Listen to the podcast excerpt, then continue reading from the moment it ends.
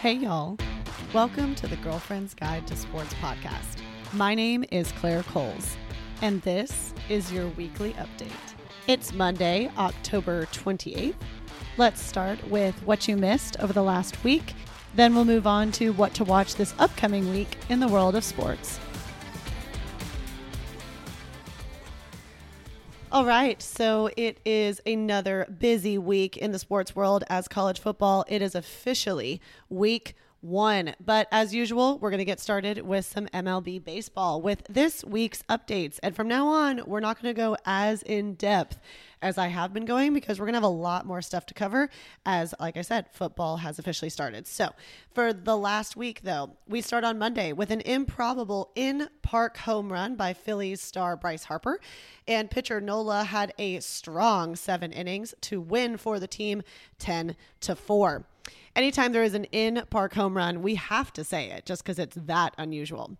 The Mariners take their 7th and 8th win by beating the White Sox 14-2 on Monday and then 16-3 on Tuesday, but then fall to them to end their consecutive winning streak on Wednesday in extra innings.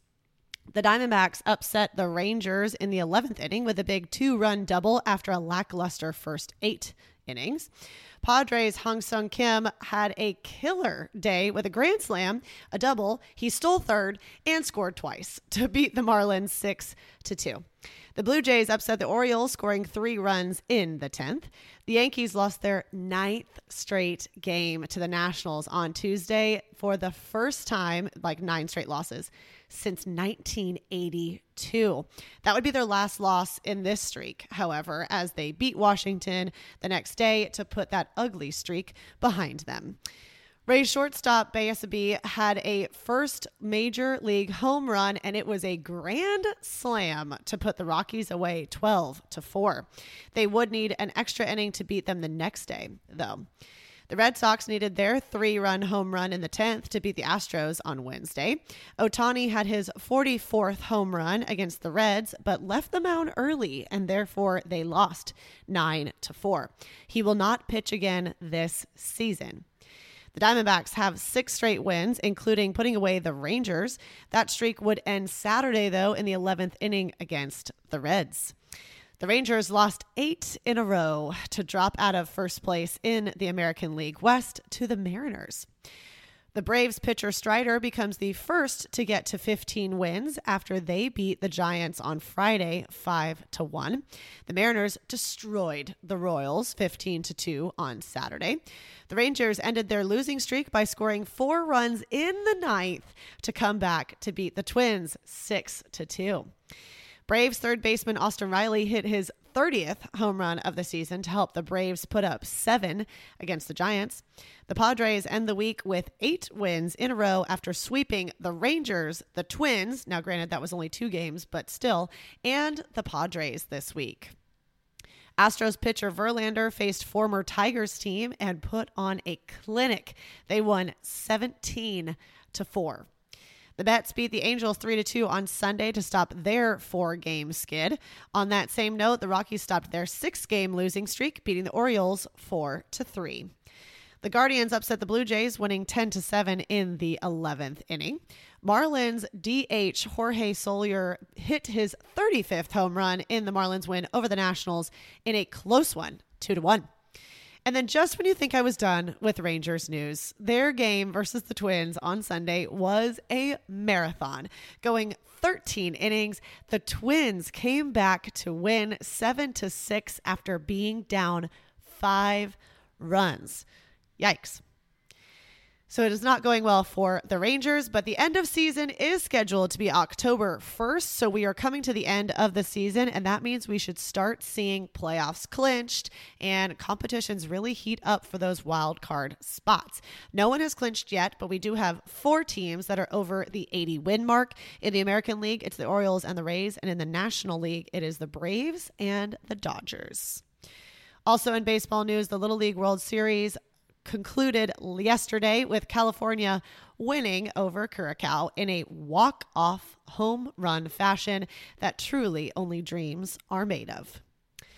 Little tiny bit of basketball news, an update on Bronny James. It appears that he suffered a cardiac arrest due to a congenital heart defect that was identified by Cedars-Sinai Medical Center. This doesn't tell us a ton because that term is really general, meaning the abnormality of the heart structure has been present since birth, and that led to unusual development. But moral of that story, and a good part to that story, is he is expected back on the court soon. And of course, we had to get to some football as it is officially here, y'all. Week 0 was great. It was great and all, but let's be real. 7 games just doesn't cut it. So I'm going to go over a couple really quick, and then we're going to move on to week 1. Number 6, USC handled San Jose State. They pulled away in the third quarter, and Caleb Williams didn't play in the fourth. To be honest, probably should have handled it a little bit easier than that, but it is game 0. Number 13, Notre Dame destroyed Navy in Ireland in the Aer Lingus Classic. They won 42-3. And yes, those 3 points were in the fourth quarter by Navy. And that was the only points they scored. Vanderbilt was the only other Power 5 team in action, and they beat Hawaii 35-28 at home. Again, week 1 games start Thursday. Rumors are still up in the air about realignment as the ACC is still talking about taking Cal, Stanford, and SMU. SMU has said they would forgo their shares of the media rights, and Cal and Stanford would take a significant discount, and that would basically spread out more money across the ACC schools, making it more attractive to bring in those 3. So still hearing rumors even after the August 15th deadline. So we will see what continues to happen there. Arizona State has self-imposed a bowl ban on themselves this year to show the NCAA that they are taking recruiting violations that happened during Herm Edwards very seriously. And this is so big of them, considering they probably were not going to reach a bowl game this year anyway, as their over-under win total currently sits at 4.5. It is still a little ridiculous, however, because this did happen during the COVID year of Herm Edwards. It was recruiting violations that happened during the COVID period. And now another team, which half of these players weren't even there, is scheduled to take kind of the brunt of it. So that does actually suck, even though it's really just for show, as, like I said, they aren't expected to make a bowl game anyway. And then just a little bit on the NFL side is there are no more preseason NFL games because we are getting geared up for season now. Season begins September 7th with the Lions at the Chiefs. Finishing up the PGA Tour season because the FedEx Cup is now officially over as the Tour Championship ended on Sunday. And for the second year in a row, Scottie Scheffler went in as number 1 and did not win. Norway's Victor Hovland has been playing lights out lately, and this week was absolutely no different. He started the event in second place behind Scottie Scheffler, and that means he started already 8 under par. Scottie was in first at 10 under, so only a 2-shot lead. And then Victor Hovland shot 19 under par for a total score of 27. He won by 5 strokes over Xander Schauffele. Hovland won the BMW Championship just last week to put him in prime position to take this tournament. He also won the Memorial this year as well to bring his total PGA Tour wins to 6. Tiniest bit of motorsports news is that Kurt Busch officially retired on Saturday at the age of 45. He said farewell in tears, and he is the 2004 NASCAR champion. All right, we got a lot of Olympic news to go over as Track and Field World Championships ended last night after 8 to 9 days of competition. And man, it was just purely an amazing appetizer, amuse-bouche, whatever you want to call it, for the Paris 2024 Olympics. We brought home 12 titles, that means golds, and 29 medals total. Fittingly, the final medal that was given out during the World Championships was for the women's high jump, and it was claimed by a Ukrainian who is obviously representing her country during this extremely trying time as they are invaded by Russia. But let's start with the pole vault, and we had some crazy action in the women's pole vault. United States' Katie Moon, aka used to be Katie Najat, and Australian Nina Kennedy were jump for jump, and you could tell the heat was just getting to both of them, and they were just gassed. And so in a show of sportsmanship, they went literally like exactly jump for jump, no, like the same number of misses and everything. They decided to split the gold medal and both be world champ instead of having a jump off. This is Katie's second time to be world champ. There was also a tie in the men's pole vault for the American and actually an Australian. United States Christopher Nielsen tied for the bronze this time, not the gold, with Australian Curtis Marshall. To no one's surprise, Swede Duplantis won the entire competition and went for the world record, his own that he was going to break. Ultimately didn't get it. He won with a height 4 inches lower than the world record, however. The United States got their first ever world title in the women's discus, and it wasn't the favorite and Olympic champ Valerie Ullman. It was Lagi Tusaga, who PR'd to get herself into the final at 65.5 meters, and then PRs again on throw five with a further 4 meters to 69.49 to steal first place. Ullman threw 69 meters as well, but it was a shorter 69 meters and got second. So the United States takes gold and silver. Remember, we talked about the 100 meter last week where the United States scored both, with Noah Lyles taking the men's and Sha'Carri Richardson taking the women's. Well, this time, Jamaica's Shericka Jackson was not to be denied twice. She came out of the blocks ready for revenge, and she got it in the women's 200. She beat the entire field by 0.4 seconds. That is the second largest margin ever in this event since Allison Felix won in 2005 by 0.5. United States' Gabby Thomas got second and Sha'Carri Richardson got bronze. All three, first, second, and third, ran sub 22.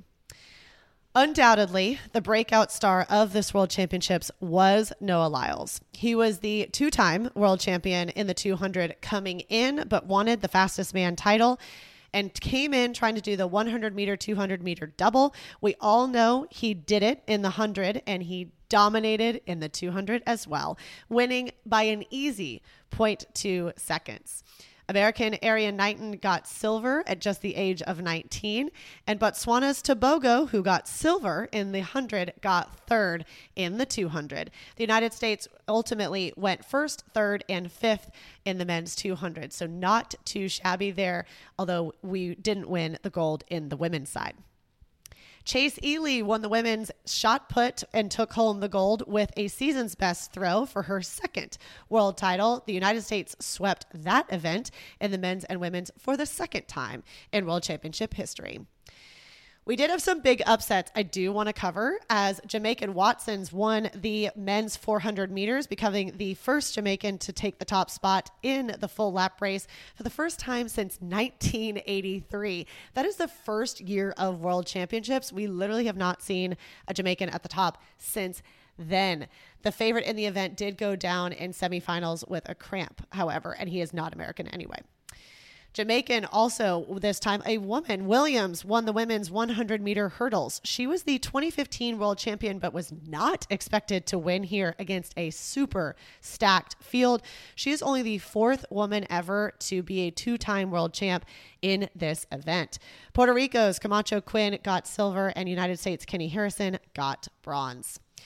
And then also in what happens, I think, is the biggest upset of the entire games, is the United States Athingmo hadn't lost an 800-meter final in years and never as a pro until Sunday. She had taken some time off, and so for U.S. Nationals was one of the only 800s she had run all year, as we had had back-to-back-to-back years of Worlds and Olympics, and she really just needed a break. But she still looked really at ease during the rounds, so prelims and semifinals, but she just had nothing left when Kenya and Great Britain challenged at the end of the race. We had three in the final and only came home with bronze. That bronze did go to Athingmo, but it was truly a huge upset. But going back to it, the United States swept the 4x100 meter relays for the first time since 2007.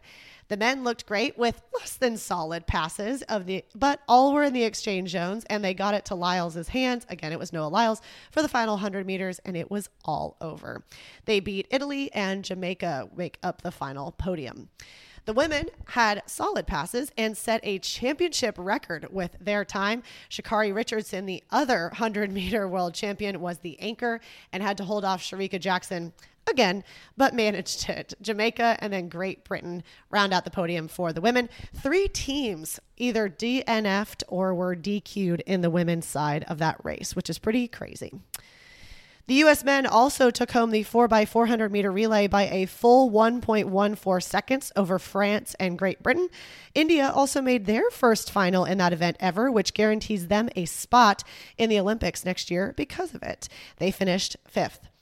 The women's was a tale of two women, basically, as United States Hughes was the hero of the mixed 4x400 meter relay, beating Netherlands' Femke Bol at the line, who ended up falling. However, it was Hughes this time who was the downfall to the women's team, as the women got DQ'd in the prelims after they exchanged the baton outside the exchange zone. Fittingly, Netherlands' Femke Bol ran down Jamaica, who had led almost the entire race, to get their first world title in the event for Netherlands. Then it was Jamaica and then Great Britain for the women. It is, look, this is a hashtag girlfriend hint here. This is so unusual to see a DQ because of exchange zones in the 4x4. The reason because it is not a blind exchange. So you actually get to look and see the baton to exchange it.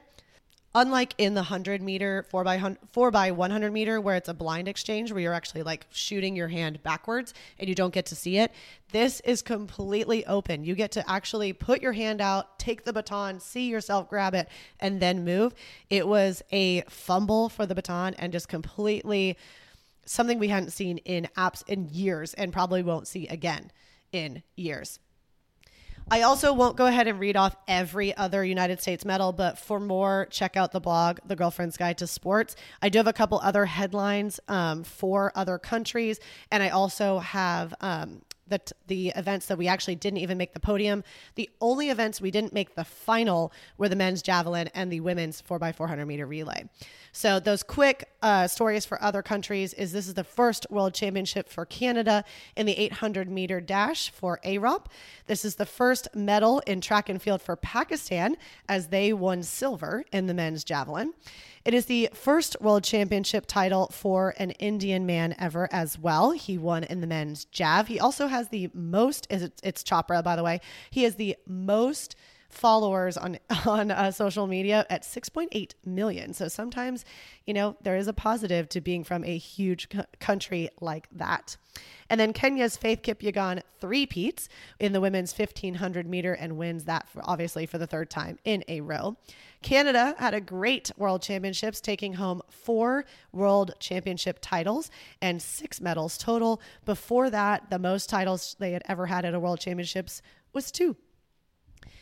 And then kind of taking a step back from track and field, as we also had U.S. nationals for women's and men's gymnastics this weekend. Simone Biles won her 8th U.S. nationals title, which is the most of any gymnast ever, man or woman. And the competition was fierce with 58 world and Olympic medals between the women, including Suni Lee and Jordan Chiles, although Jordan Chiles actually fell on 2 separate apparatuses, which I thought was really unusual.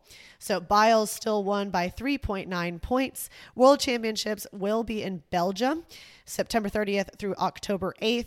And I will say Simone Biles is also keeping it pretty close to the vest on if she wants to compete in Paris this year. It is obviously hoped, but she's taking that kind of seriously at the moment and keeping it a secret. And then quickly, the US Open in tennis begins today. Alcaraz and Swiatek are the defending champs and are both currently ranked #1.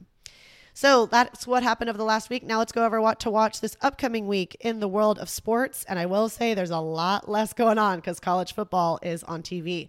Monday, you can catch the Pirates at the Royals at 7:10 on Fox Sports 1. Then no other MLB game is on mainstream TV until Saturday. Either the Twins at the Rangers or the Phillies at the Brewers at 6:15 on Fox. Sunday, the Phillies play the Brewers at 12:05 on Peacock. And then the Yankees take on the Astros at 6 on ESPN. I'm also going to go over Monday's schedule as it is Labor Day. So I will not be doing my normal scheduled event on Monday. I will be doing it on Tuesday. So Monday, the Orioles play the Angels at 8:38, to be very specific, on Fox Sports 1. Okay, and obviously it is week one for college football. For those of you who are new to listening to the podcast, The Girlfriend's Guide to Sports, I always do a top 25 games of the week, but I pick usually 4 to 5-ish games that are the best quote-unquote matchups of the week. You'll always find ranked versus ranked matchups, and those are the only ones I'm going to go over in the weekly update. But if you do want to see every single top 25 game that's going to be played this weekend, as well as their lines and where and when to watch it, that will be on the blog, The Girlfriend's Guide to Sports. Go under football and you'll see top 25 games as well. So for week one, the top games that I think are worth watching is Florida versus Utah on Thursday. Utah is ranked 14th in the country, and they're playing Thursday, August 31st at 7 p.m. on ESPN. Utah is favored by 6.5.